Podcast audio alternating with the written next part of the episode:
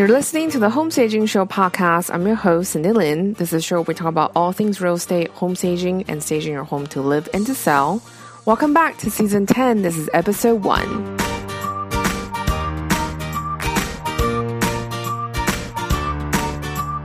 This episode is brought to you by SocialiteVault.com. Are you overwhelmed with the marketing your home staging business? Stop wasting time worrying or wondering if you're doing the right things. From social media to email newsletter that get attention of listing agents, Socialite Vault makes marketing simple and effective. You don't need a huge marketing budget. You don't need a huge audience either. You just need real marketing tools that work and the right sales funnel to deliver new leads, even when you aren't working. The team at Socialite specializes in marketing for home stagers. Get started today by going to socialitevault.com.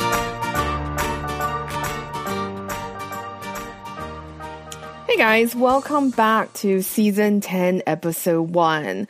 I'm so excited to bring you season 10 back. It's absolutely incredible. I really never thought about uh, I will be podcasting for this long, so this is super exciting. I'm also very excited to welcome our sponsor for this season. So special thanks to Kate at Socialite Vault for your sponsorship. It's really stuff like this and your support and your reviews and your ratings on iTunes that really help us to keep going with the show.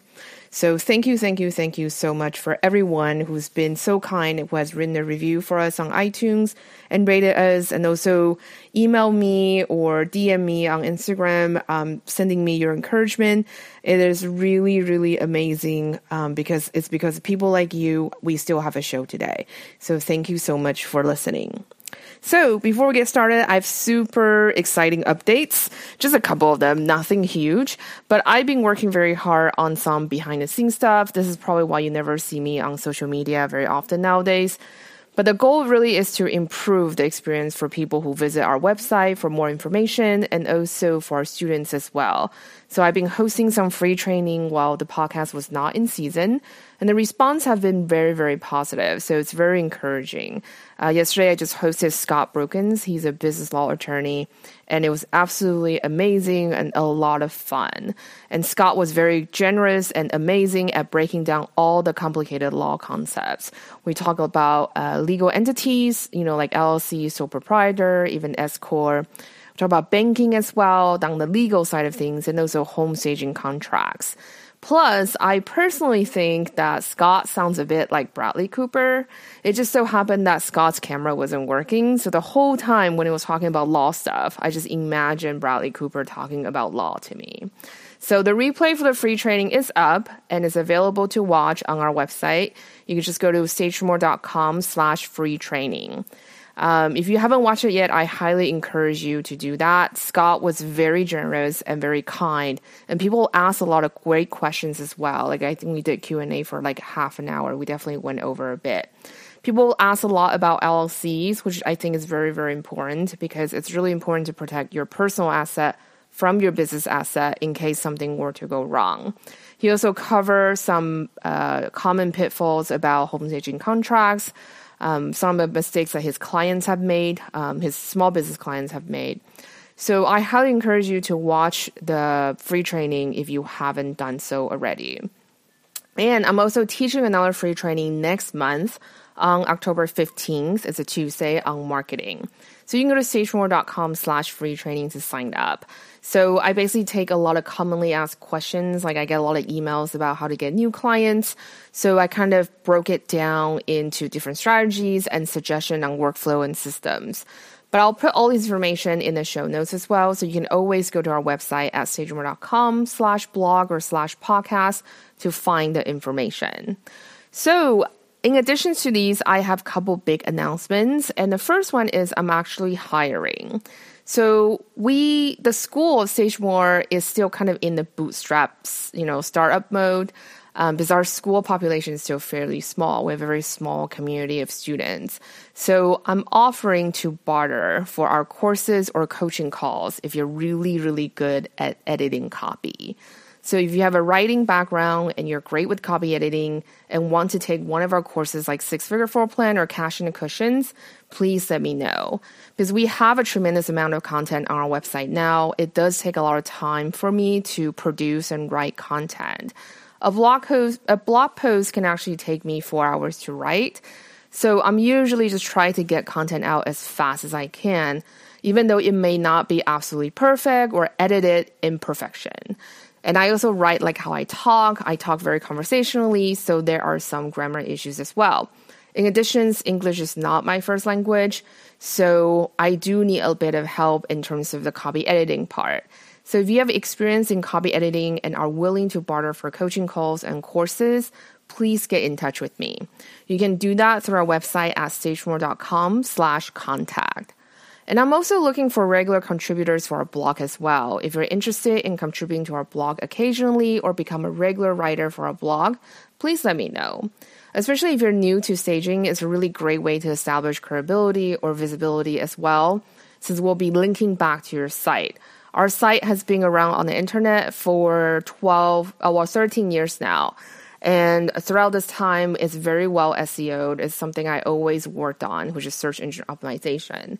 So um, having a link from our site back to your site is going to help to boost your credibility in the eyes of search engines. So it's going to help with your search engine optimization as well.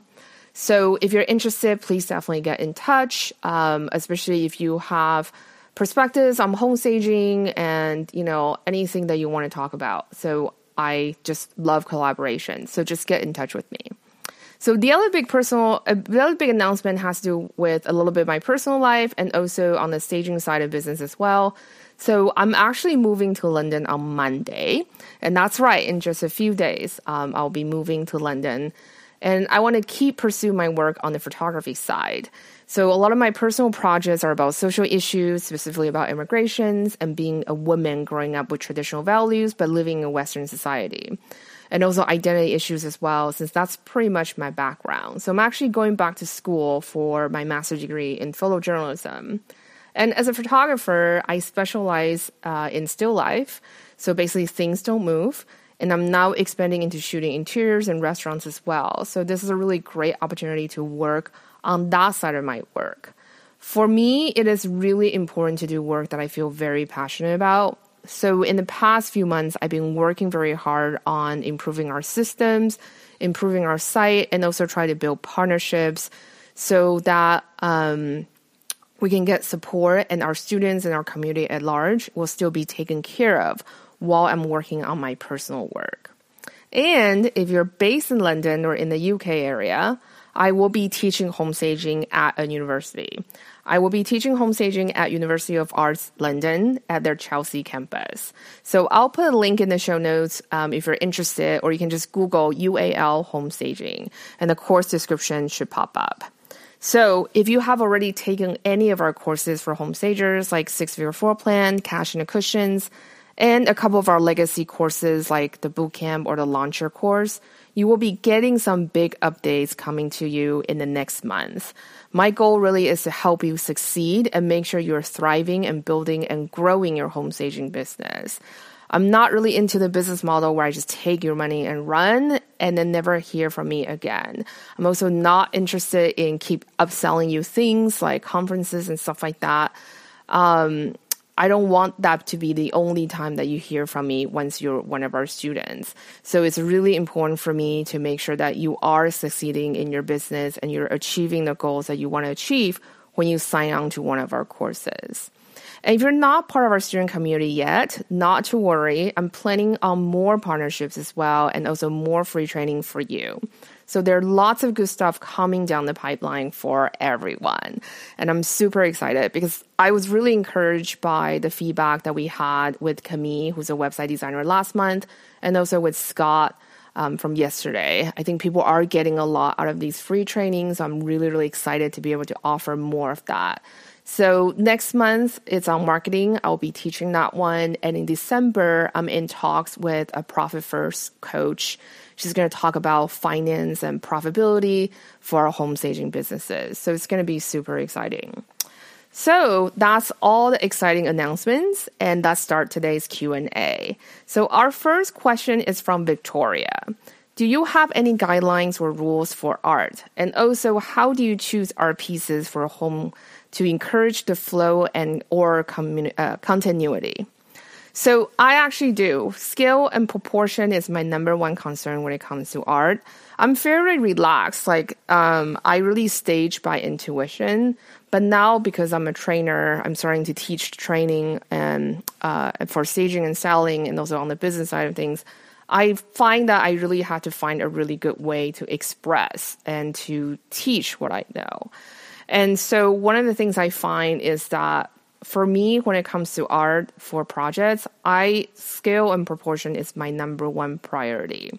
And the next one is color story. So I feel that the scale and proportion, if if, if they're off on the artwork, it's going to instantly put people off, and they're they might not be sure why. But when they walk in the room, they're going to feel a little bit odd and maybe unbalanced as well. And in our brain, um, subconsciously, it's going to make people feel alarmed and uneasy. So it's really important that when you are staging that you want to produce a room that is that feels very well balanced and feels very welcoming because it ultimately puts ourselves at ease. It's just kind of the science of our brain behind design. So I will actually pick scale and proportion over the content of the piece itself. And I've done that several times when I see an empty wall that really needs something. So maybe the, the topic of that art is not particularly fitting, but it works for that particular space, especially with scale and proportion, I will actually use those pieces, even if they're they may not be ideal. But if it's something that only, you know, those are the only things I have to work with, that's what I have to do. So the next thing I think is really important is your color story, especially you're asking about continuity and also the flow. It really helps to pull the home together when you have a very cohesive color story. So I'll actually recommend doing one main color and one to two accent colors and nothing more than that. If you add more, the space can feel a bit messy. So that's the other thing too. It's that you want to really hone in on your message. And also as a business owner, people are hiring you for something, and usually that is your special sauce. It's that special something that you bring to staging and the look and feel of it. And so, for you to really tighten, to really hone in on your brand, it's really important that when you're staging, you really think about what is the look and feel that you want to achieve through your staging. Like, what is your signature style? And in interior design, there's also this thing called the 60 30 10 rule, when you do 60% of neutral colors and then 30% of the in between colors. So they're the supporting colors for the neutral and also supporting color for the accent. And the last 10% on the strongest accent colors that you have. So when we say pop a color, that usually is this 10%. So I think if you're starting out, this is a really great way to go to do the 60 30 10 rule. And as you get more and more comfortable, feel free to start breaking some of the rules and experiment as well. And the other thing too, when we talk about colors, um, a lot of times we use color wheel, right? So there's different combinations as well. Like complementary is a really good one. Um, so those are kind of the things that you can look into. Um, you can find all this stuff on the internet pretty much, especially because these design theories been around for a long time. And actually, by the way, I talk about these um, concepts in one of our recent free trainings on styling and staging. I think I did it in August or, or July, I think a few months ago. So I'm actually in the process of editing that audio because it was a live online uh, it was a live online free training. And actually, I might actually re record it. So I'm not sure yet. It depends on how I feel about the content. So, I mean, and also I might add a few new slides as well. So I'm going to put a sign up form in our show notes for this episode. So if you're interested, get on that waitlist. And once I finish rendering that training, I'm going to send you an email so you can watch that more in depth because I talk an hour about basically composition and design principles that I think are really key uh, when it comes to staging and styling. And so the next question I have is from Edie from Seattle. Hi, Cindy. This is Edie Keach uh, from outside of Seattle, and I'm calling with a question that I thought you might be able to answer and share uh, in your new program. Recently, I've been mentoring a few new stagers. They all seem to have issues with self-confidence and self-worth. What can you recommend to improve a stager's sense of assurance in both design and business aspects? Thanks so much. Bye bye. So I think this is a great question. I think there are a few reasons why people don't have the confidence or feeling self worth uh, in what they do. I personally have gone through these feelings as well when I first started, and actually, even till now, I mean, you you definitely would feel the self doubt creeping in, and I think a lot of it may be insecurities. Maybe you're feeling that you're not good enough, or what people talk about the imposter syndrome, where you feel like um, even though you look successful on the outside, but it's you feel like like like a fraud on the inside. And a lot of these can be stem from feelings that you're not good enough, or maybe there are situations in the past that can trigger these type of feelings coming up. And I think one of the most effective ways um, to deal with these kind of issues is to really find the clarity of what are the roots, what is at the root of these issues, and understanding your core values. So, for example, what really drive you? What are you passionate about? And what do you feel like is your purpose? And I think at the end of the day, what we do do require finance, but it's not finesse, sorry, but it is not rocket science or brain surgeries. We can figure out these issues and challenges that we encounter in our work. And to gain clarity of yourself, I think mindset work is incredibly important. And I really highly recommend it. When I finally found the clarity about what kind of business and what kind of life I want to live and to have, my business really shifted. It shifted from a really struggling business, like, oh, I don't know where the next client is going to coming from, to a six figure business in a fairly short amount of time. And I did a lot of groundwork for that with my business coach. Um, and I really credit my business coach for that. And I think it is really important to find someone who can guide you and coach you throughout that journey without overimposing with their own values or what they think is right or wrong for your business. Because ultimately, you know that yourself. I, I mean, I mean, I think this might sound a bit woo woo, but I like, for example, I'm a Sagittarius and I really believe I'm like the typical Sagittarius. I really believe in my own intuition, in my gut feeling. And every time I know when I ignore that gut feeling, it just some disastrous disastrous thing can happen. Like either like say if I bent over backward for a client, I didn't feel okay going into it. Um, like the client was like, "Hey, can you just like bring an extra couch or something like that?" And without putting the agreement in place, I felt uncomfortable. I did it anyway, and then it backfired. I mean, those situations does happen. So I think a lot of times when you're feeling that self doubt or lack of self worth, um, really kind of delve into why do you feel this way. And a lot of times I do encourage people to journal. Um, sit in a very quiet room, just be still for a few minutes, and just take a few deep breaths and really calm yourself down and really think like, why do you feel this way about your work? Because I struggle with that a lot in the early on of my business. And that's also part of catalyst why I decide to have a school now. Because I don't want people to feel that shame. I don't want people to feel that insecurity. I think it's really, really important for me as a training provider to make sure that people are successful if they choose to take our training and that's very really important for me too is that all this mindset work is i think extremely crucial in how you approach business and your life mindset work for me is very very important and i highly encourage you to do that it's something that i definitely push for in our course like if you for example if you take six figure floor plan we actually have a bonus module module zero that's like the very first module you would do is on your mindset work because if you come in from negative mindset, like I'm not good enough, it's going to reflect into your work. It's going to seep through it. It's very insidious. And that's why I, I really want to help you to build that confidence.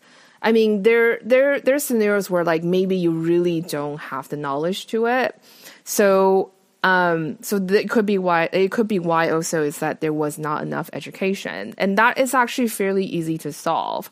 You can do a lot of research on what kind of coach or, or business course that you can take to get over that hurdle.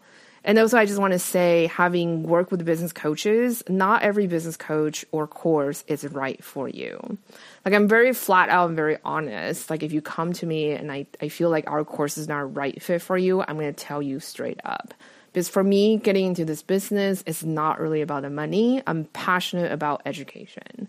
So it's really important for me that our students are successful. So even though we're doing things like we're rolling out in October, sorry to spoil the surprise, but like we're rolling out in October, we're doing like um, a private alumni club where people can get more support, more coaching calls throughout the year.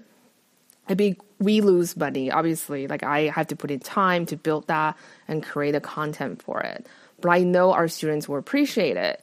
So for me, that is a value add. So for me, it's always like starting from your why. There's a book that I really recommend by Simon Sinek, and it's literally called Start with Why, because that's really kind of the, the internal question I always ask myself. Like, what is the core value? Why am I doing this? Is this really serving my audience? Is this really solving a problem for them? And money for me is kind of a secondary in the sense that if you I, I truly believe that if you do good work people will come you know? It's not like the kevin costner thing like if you build it they will come but i think if you genuinely focus on doing what is right and what you know and focusing on the quality of the work that you're putting out people are naturally going to attract to your platform to your tribe. So i think that is very very important. But back to business coach and mentors. So you know you might not you know every coaching interview, it might not be the right fit for you. And this is why I also encourage to interview a few. Like a business coach that works for me may not works for you. And when it comes to lack of knowledge, for example, like for example, like hiring was one of my weakest points. I have problem right, uh, hiring the right people in my business. Like I have some assistant that were just very disastrous. Um, and it just it, it, was unpleasant basically. And we were frustrated they were frustrated and it was not a good relationship. But that was early on in my career. I really didn't have a clear sense in terms of what exactly we need in the business. And again so that clarity is very important because once you have that clarity once you worked on that you figure out what exactly it is you need and you want for your business and for yourself then the rest really comes very naturally because if you have a very clear picture, for example, what your assistant is going to be like, when you hire, you're going to look for that person. And if that person that comes into the interview, they're not the right fit, immediately you're going to know because you already have that clarity in terms of what that person needs to be. So, um, so like for example, I know hiring was one of my weakest points point, and we needed to hire to grow. And so I actually hired a coach who specialized in hiring, and we worked on just on that. Like we we did like a ten uh, sessions package to just work on hiring, to develop our hiring system. You know, from the initial phone call um, to the interview process, and then also to figure out if this person is the right fit for us. You know, there's tests that we do. There's there's certain interview questions that we do to basically put them through the test to see if they're the right fit for us. And at the same time, if we are the right fit for them, because I think it's very important that mutually this is going to work for everyone involved. So, those are kind of things that I did in my business and I recommend. And um, I just want to encourage you guys, um, especially those of you who are feeling self doubt um, look at the work that you're doing now because that was one of the things that really hung up like i was really hung up on because i was like really frustrated. I feel like we're not good enough. But my sister who who was who's my business partner she's like you know we're getting booked. Like we have repeat clients so we must not doing that terrible. Right because sometimes when you have this negative thing, you kind of focus on it, you become laser focused on it, and you're obsessed with it, and it kind of makes you lose the entire big picture. So I think sometimes it is really important to get that perspective because, okay, if you're getting consistent feedback that your staging has problem, then there it's a it's a really strong possibility that there is a problem that you need to fix. So now your clients already gave you the feedback, you know what it is, then it's easy for you to do that, to fix that. Like for example, I talked about earlier that we're hiring. It's because I get a lot of emails. Well, not a whole lot, but you know, once a month probably. um, that, you know, Cindy, there's a few grammar mistakes, da da da, yada yada.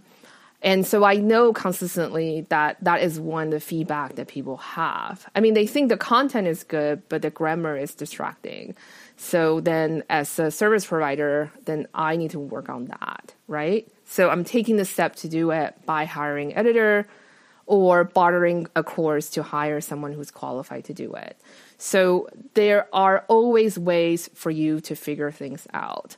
Um, I took a course from this woman called Marie Forleo, and she's very big in the online business um, sector, especially in kind of like the inspirational business for women. And she actually has a new book out. It's called Everything is Figure Outable. And I really love that model because it is everything is figure outable. Like you can figure things out. I mean, like I said earlier, you know, we're not doing brain surgery, we're not curing cancer. You know, our business does require, you know, fineness to it. You know, there are tips and hacks and ways for people to make uh, uh, to feel welcome when they're coming into the space. But at the end of the day, it is it is it, it is what it is. We are not curing cancer here.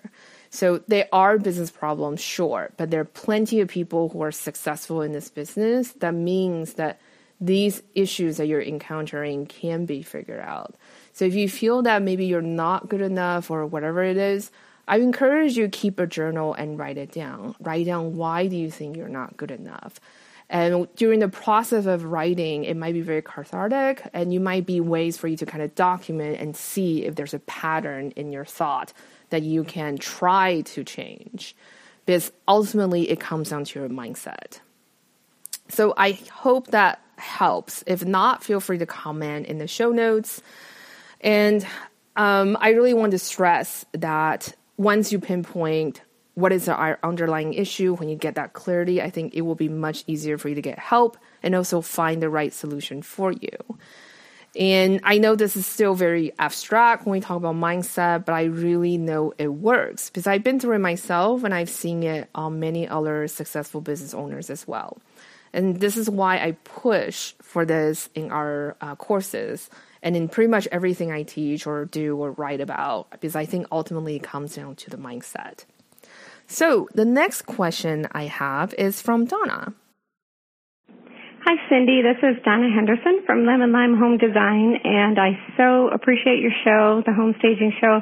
I've learned so very much um, to help me in my business. Um, I have a question um, for the show. How can home stagers who focus on occupied homes develop a portfolio that really wows and gets the opportunity? And how do we get the opportunity to design amazing interiors? It seems impossible to compete with vacant stagers in this regard, but not all of us want nor are able to take on vacant staging operations. So I hope you can answer that for me and for all the others that I've heard discuss this question. And um, uh, I'd really, we'd really appreciate it. Okay, thanks. Bye bye. So I think this is a really great question, Donna, and I really love hearing your voice. I feel like Donna is one of my number one fans along with Edie. Um, I do see both of you a lot in our Facebook group, so I really love to hear your voices. So I think this is really has to do with mindset as well. So if you look at magazines when they showcase homes with the homeowners, they are living in those homes. So stylists will often come in and they'll bring in some pieces, fresh flowers, and some props. But ultimately, most of the things that you see in magazines are actually from those homes. They're just rearranged. So it's basically what we do um, when we do occupy staging. It's it's fairly similar.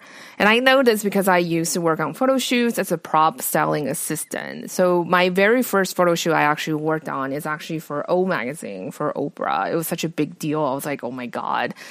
Um, and the stylist, we had a uh, we had the opportunity to basically shoot a cover story for um, Oprah's magazine, and it was for Michael Collin, uh, Michael Pollan. He was kind of a personal hero of mine, so I was getting a bit flabbergasted when we got to his house.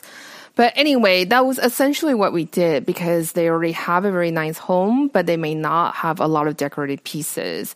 So basically, what the stylist did was um, before the photo shoots, they kind of did a location scout, and so she kind of brought in things that she thought would go very well with the house already.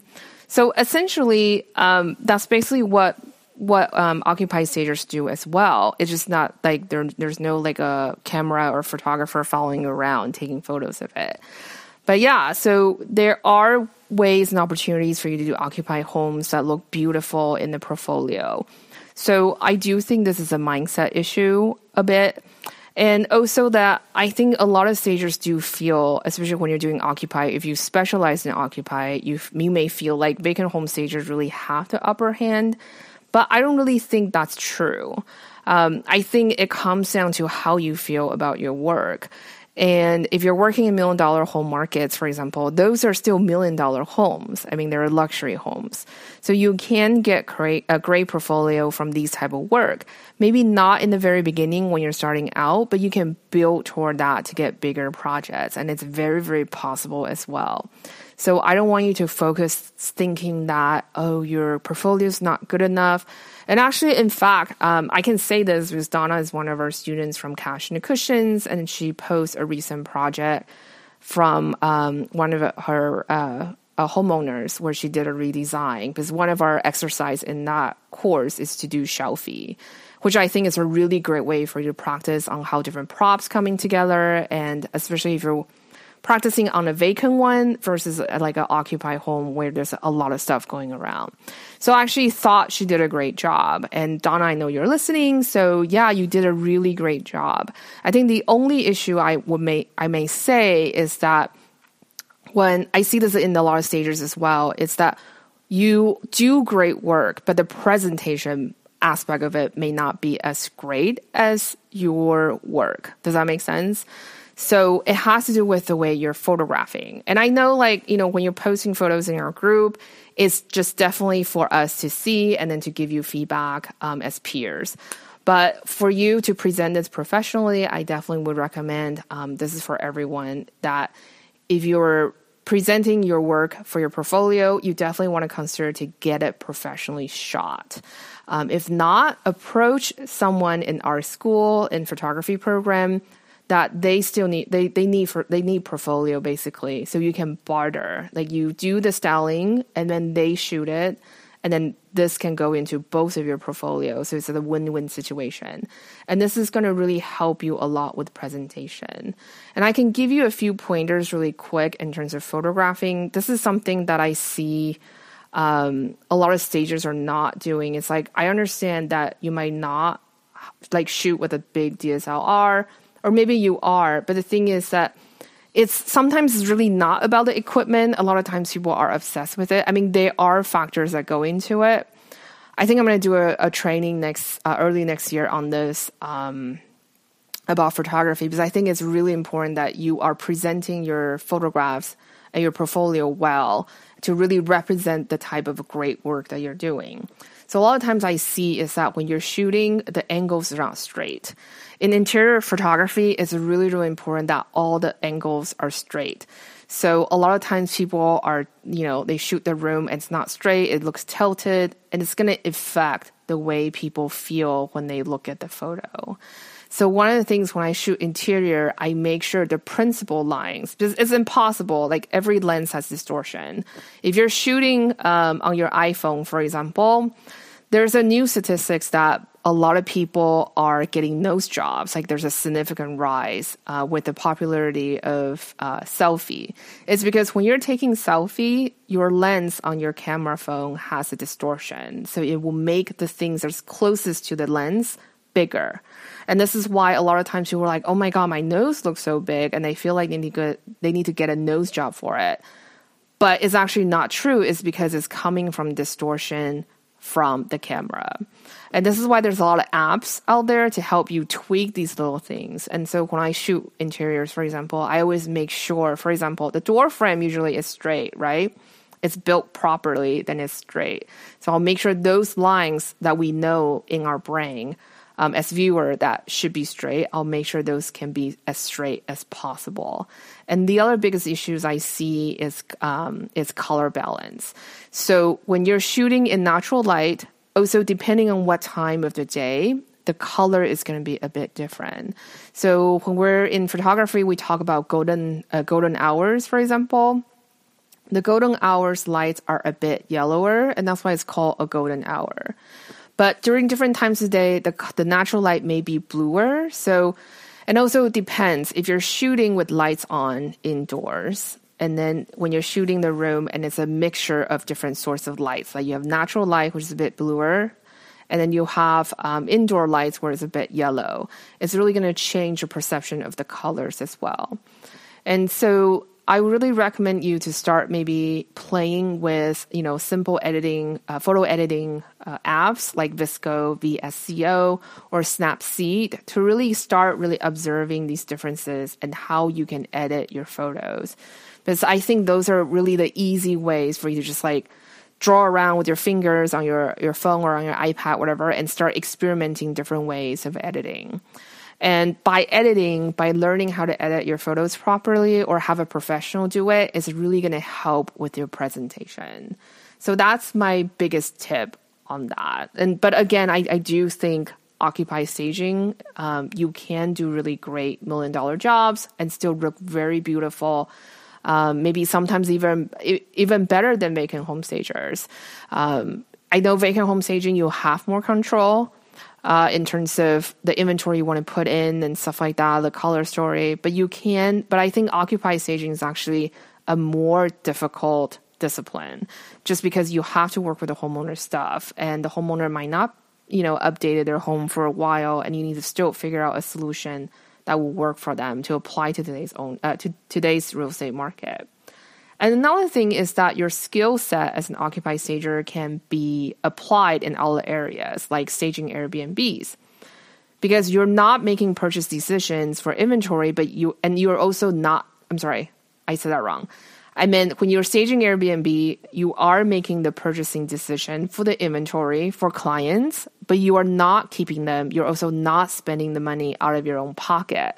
So it's a really great way. And this is why I love um, pushing, you know, like you take in cash in a cushion, so you know, like I really push for nailing, you know, the design principles and elements and the composition, like knowing how the camera is looking at the interiors that you just did. Because I think those skills can be applied to a wide range of things. Like I freelance, for example, in event design. Um, through our staging business, I actually did event design and holiday decor.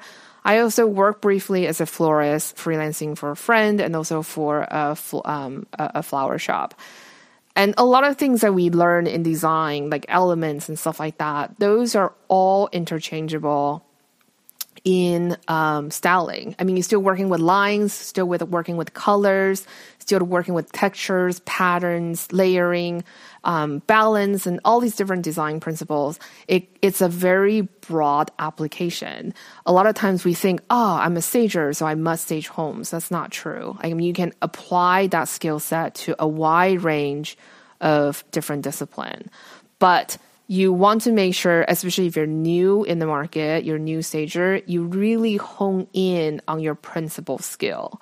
So your principal career, like your if you're a stager, but you also do design, you want to make sure you have a good balance of it because staging is very seasonal in the sense that you're going to be really busy, really busy about seven months of the year. And so you need to figure out what you're going to do the rest of five months. So, for example, my busy season was from March through the end of October. Usually, once Halloween hits, it's going to be dead. I mean, people are going to be in holiday mode.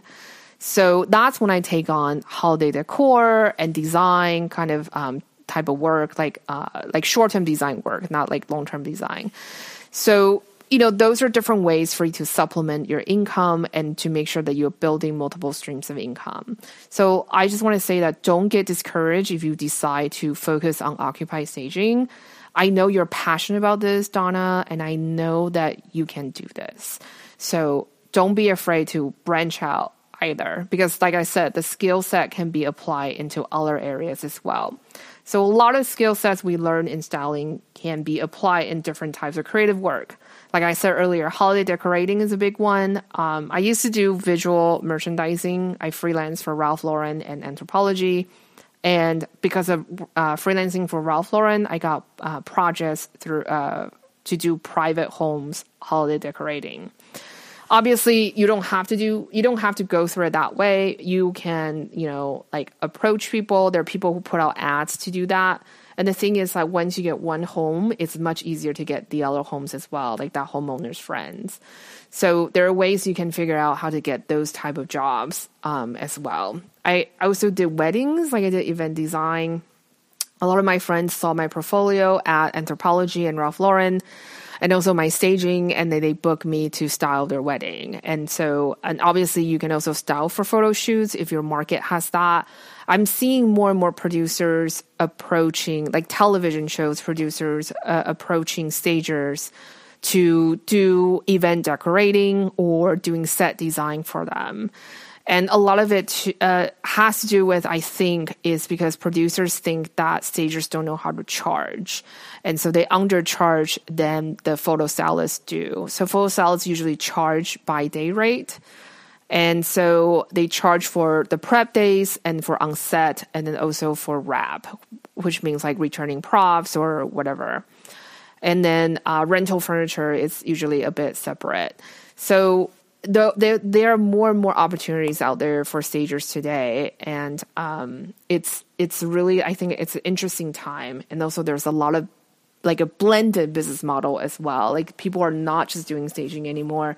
They might do Airbnb design, they might do project management, they might pick finishes for builders. So there are definitely a lot of ways for you to utilize those skills and build your portfolio. And ultimately, again, it's it's about the presentation. So now that you've done the great work, make sure you have a really great way to present that online, um, especially in today's marketplace. And this is why photograph is very important. So we have one last question from Kimberly.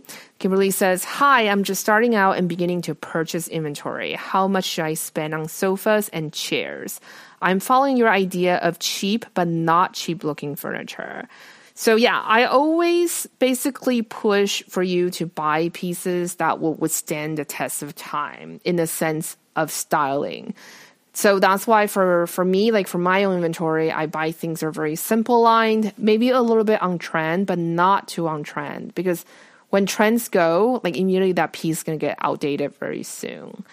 Um, in terms of furniture, big furnitures are really not designed to be moved like every month, you know. So basically, if you can find a little bit more durable type of materials that are not too expensive, those are probably good investment for you to make. But ultimately, there's not really a magic number in terms of how much you should spend.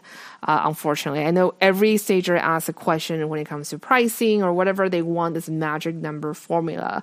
Unfortunately, there's a lot of variables in your business. It really depends on your market, like what type of things are, are attracted attractive for your demographic, for your target customers, for target buyers, and the type of work you're doing as well. Because buying inventory is a bit different when you're doing when you're specializing in vacant versus like occupied.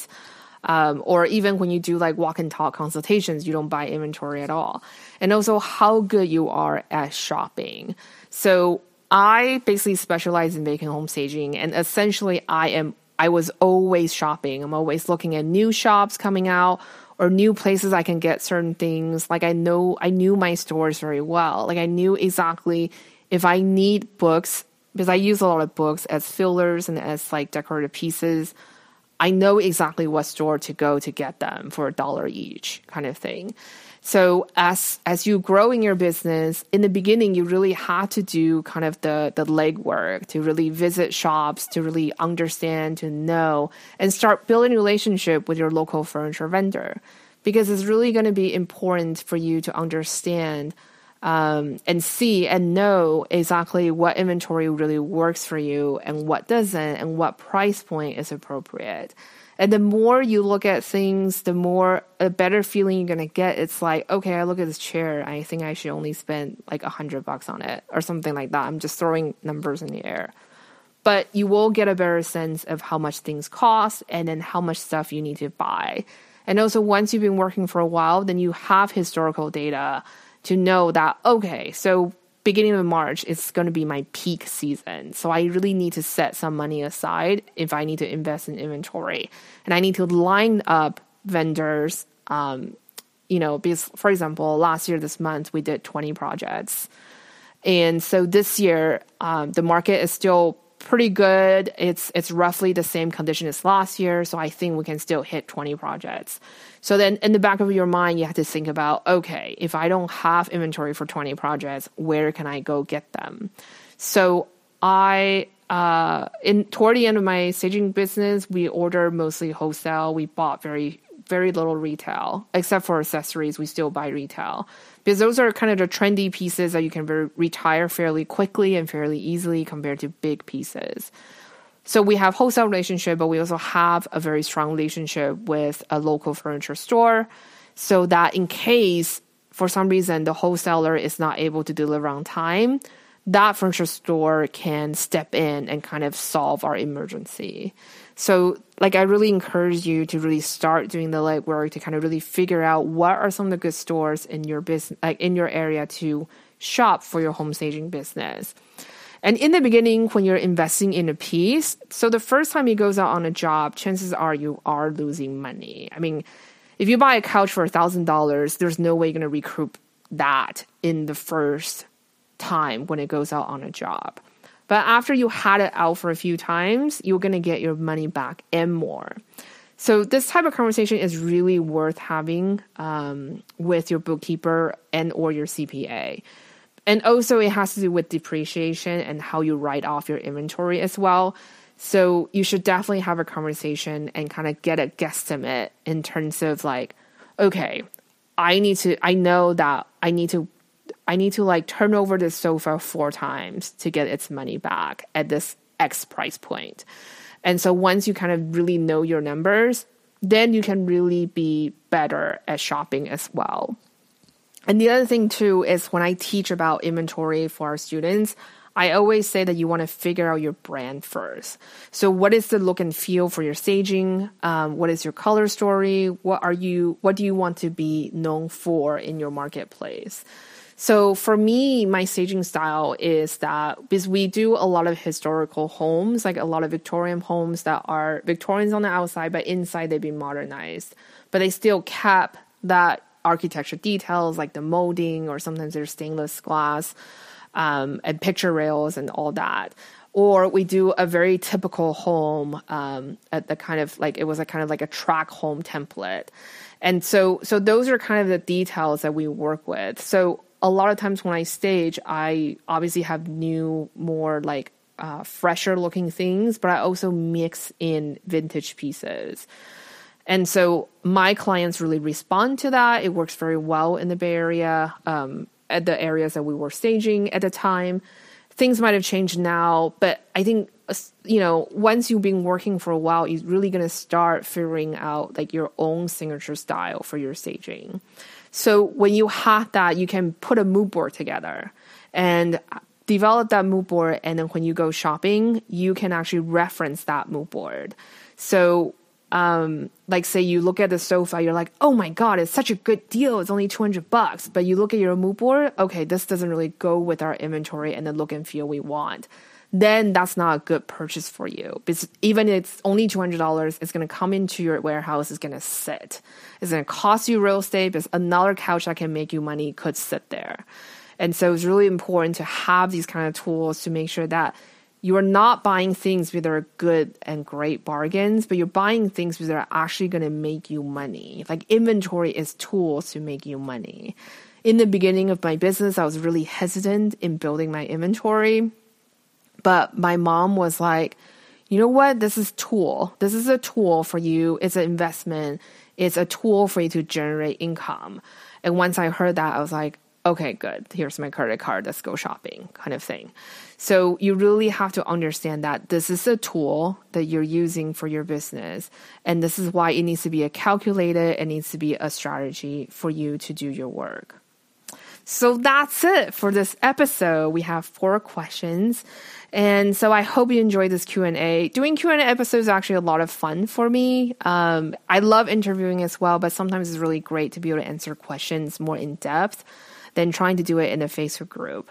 And so I might put out uh, more calls for doing stuff like this. So just stay tuned um, in our Facebook group or on our newsletter. I will update you um, to to tell you how to do that um, for the show. And if there, there's anything that's not clear for you, or if you disagree with me, or you agree with me, or you want to add something more, feel free to drop me a question or a comment in the show notes, and I'll answer it on another episode. So that's it. Thanks, guys, for listening. And thank you so much for the past nine seasons and supporting us. I really appreciate it. And I'll see you next week. This episode is brought to you by SocialiteVault.com. Are you overwhelmed with the marketing your home staging business? Stop wasting time worrying or wondering if you're doing the right things. From social media to email newsletter that get attention of listing agents, Socialite Vault makes marketing simple and effective. You don't need a huge marketing budget. You don't need a huge audience either. You just need real marketing tools that work and the right sales funnel to deliver new leads even when you aren't working. The team at Socialite specializes in marketing for home stagers. Get started today by going to socialitevault.com. So that's it for today's show. Thank you so much for listening. If you want to help and support the show, there are three ways to do so. You can leave a review and rating on iTunes.